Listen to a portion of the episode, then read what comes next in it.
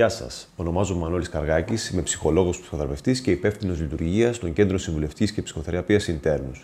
Σήμερα θα μιλήσουμε για το φαινόμενο της εφηβικής βίας. Ένα φαινόμενο που ακούμε καθημερινά στα μέσα μαζικής ενημέρωσης αλλά και στην καθημερινότητά μας γύρω μας. Έφηβος χτυπάει άλλο έφηβο, προκαλεί τραυματισμό. Ομάδες εφήβων προκαλούν καταστροφές σε αυτοκίνητα. Ομάδες εφήβων επιτίθενται σε συνομήλικους και σε άλλες ηλικίες, προκαλώντας σοβαρούς τραυματισμούς. Στοιχεία τα οποία ακούμε καθημερινά. Πόσο φυσιολογικό ή δυσλειτουργικό είναι αυτό το φαινόμενο.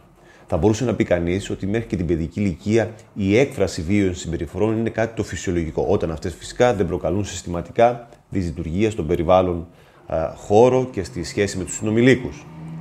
Από εκεί και πέρα, η συνέχεια, η ένταση και η καταστροφικότητα που εμπεριέχει η βία η οποία συνεχίζει στην εφηβικότητα είναι ένα χαρακτηριστικό το οποίο αρχίζει και μας δίνει το στοιχείο της δυσλειτουργίας.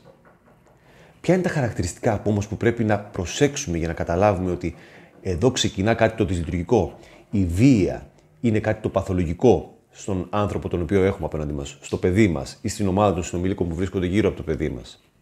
Η χρονιότητα, δηλαδή συστηματικότητα σε ένα ευρύ χρονικό πλαίσιο βίων συμπεριφορών, η ένταση, αλλά και συγκεκριμένα χαρακτηριστικά, όπως η συστηματική άσκηση βίας, σωματικής βίας στους συνομιλίκους του ή και σε άτομα του περιγυρού του.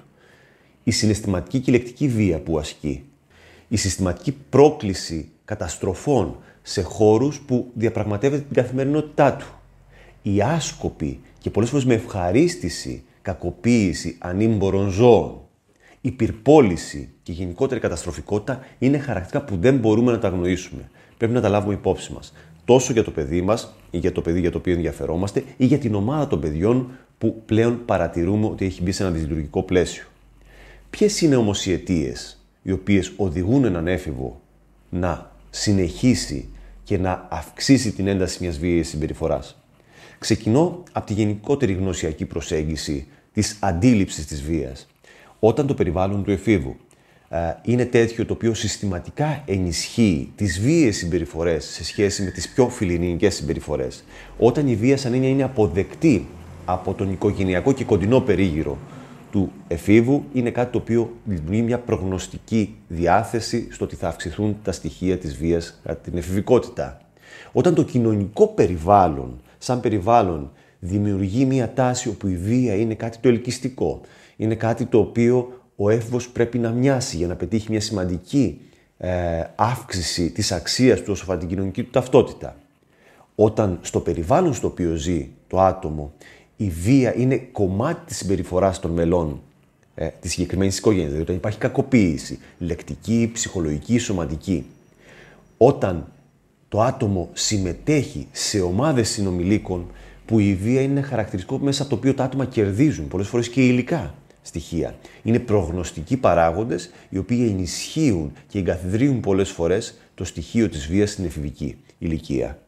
Φυσικά υπάρχει το στοιχείο της προδιάθεσης, όπου πολλά παιδιά έχουν τη τάση, έχουν τη διάθεση, έχουν την προδιάθεση να αναπτύξουν κάποια στοιχεία από τα οποία τα περιέχουμε στο πλαίσιο της διαταραχής διαγωγής, δηλαδή ε, μια διαταραχή στην οποία το άτομο έχει την προδιάθεση να ασκεί βία, να εκτονώνεται παρορμητικά απέναντι στους άλλους, να δείχνει μειωμένη ενσυναίσθηση σε σχέση με την αξία των βίαιων συμπεριφορών του απέναντι στους άλλους. Όλοι αυτοί οι παράγοντες, πάντα συνδυαστικά, δηλαδή έχοντας την προδιάθεση και έχοντας τους εναρκτήριους παράγοντες, αυξάνει την πιθανότητα ένα άτομο κατά την εφηβική ηλικία να δείξει τέτοιες βίαιες συμπεριφορές, να συμμετέχει σε ομάδες που ασκούν βίαιη συμπεριφορά και κατ' επέκταση να εμπεριέχει τη λειτουργία στην καθημερινότητά του και στις ζωές των άλλων πώς μπορούμε να καταλάβουμε και κατ' επέκταση να προλάβουμε τέτοιες συνθήκες; Πώς μπορούμε να παρέμβουμε; Η παρέμβαση πάντα σε μια τέτοια συνθήκη δεν μπορεί να είναι μονοδιάστατη. Δεν μπορούμε να παρέμβουμε μόνο στον έφηβο, που βέβαια το προσδιορίζουμε ως κάτι πάρα πολύ σημαντικό.